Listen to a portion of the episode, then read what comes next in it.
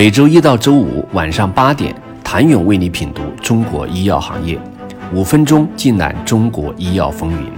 喜马拉雅的听众朋友们，你们好，我是医药经理人、出品人谭勇。医药产业的发展是有边界的，这个边界主要是国家的医保政策和监管政策。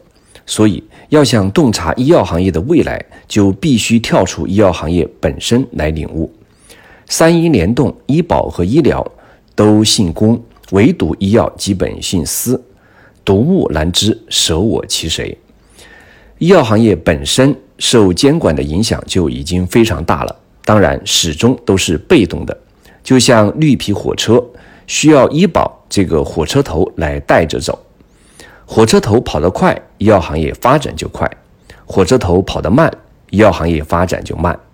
而医药行业自身对医保政策的影响力有限，还要假以时日，才能像动车组一样，医保、医疗、医药形成合力、良性互动。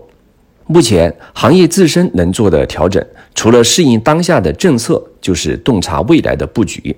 但是这个未来充满了不确定性。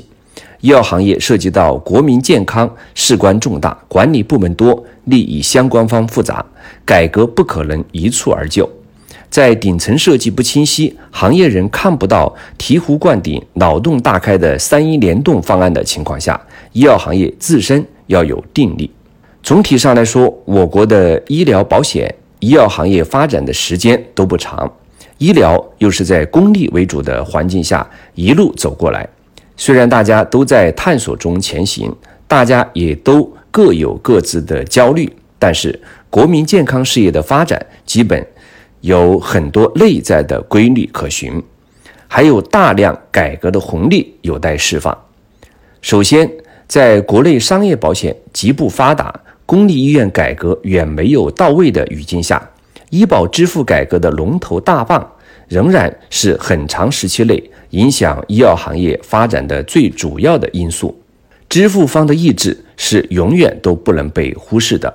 医保由高速扩容到控费，再到提高保障水平，是发展过程中的必由之路。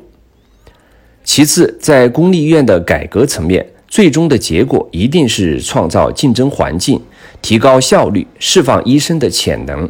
医保。有更有效的控费手段，参保人有更多的选择。这个问题不解决好，就走不出医改变药改的怪圈，全社会都会为此付出巨大的代价，医药产业首当其冲。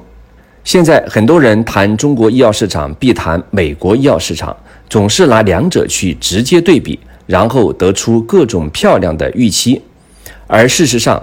这种比较是很容易把人往沟里带的。中美医药市场格局的差异，最主要的是对创新药的支付意愿和能力。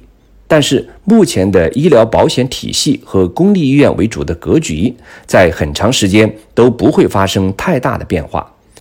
这就注定了我国商业健康保险市场的培育还有很长的路要走，是美国商业健康险密度的约六十分之一。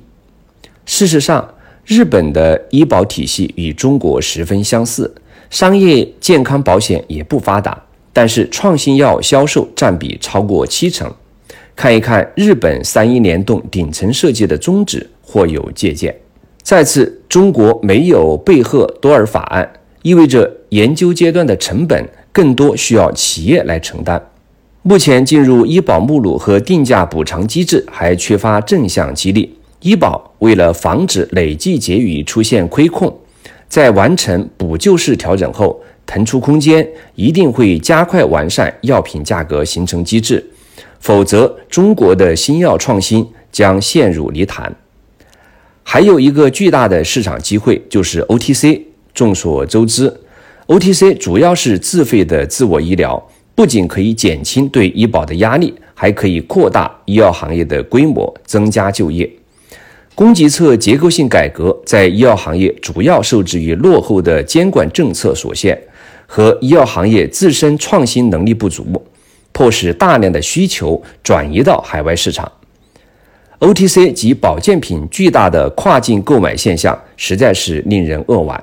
更令人遗憾的是，最具中国特色的中成药不仅可以治病救人，还可以未病先治，可以平抑医保的成本。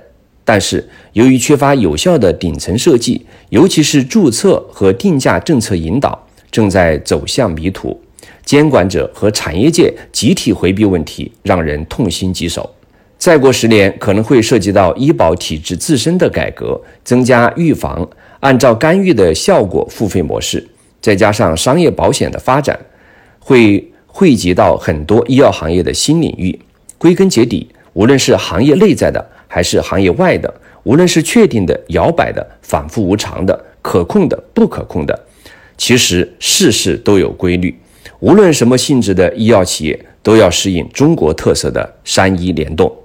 谢谢您的收听。想了解更多最新鲜的行业资讯、市场动态、政策分析，请扫描二维码或添加医药经理人微信公众号“医药经理人”——医药行业的新闻与资源中心。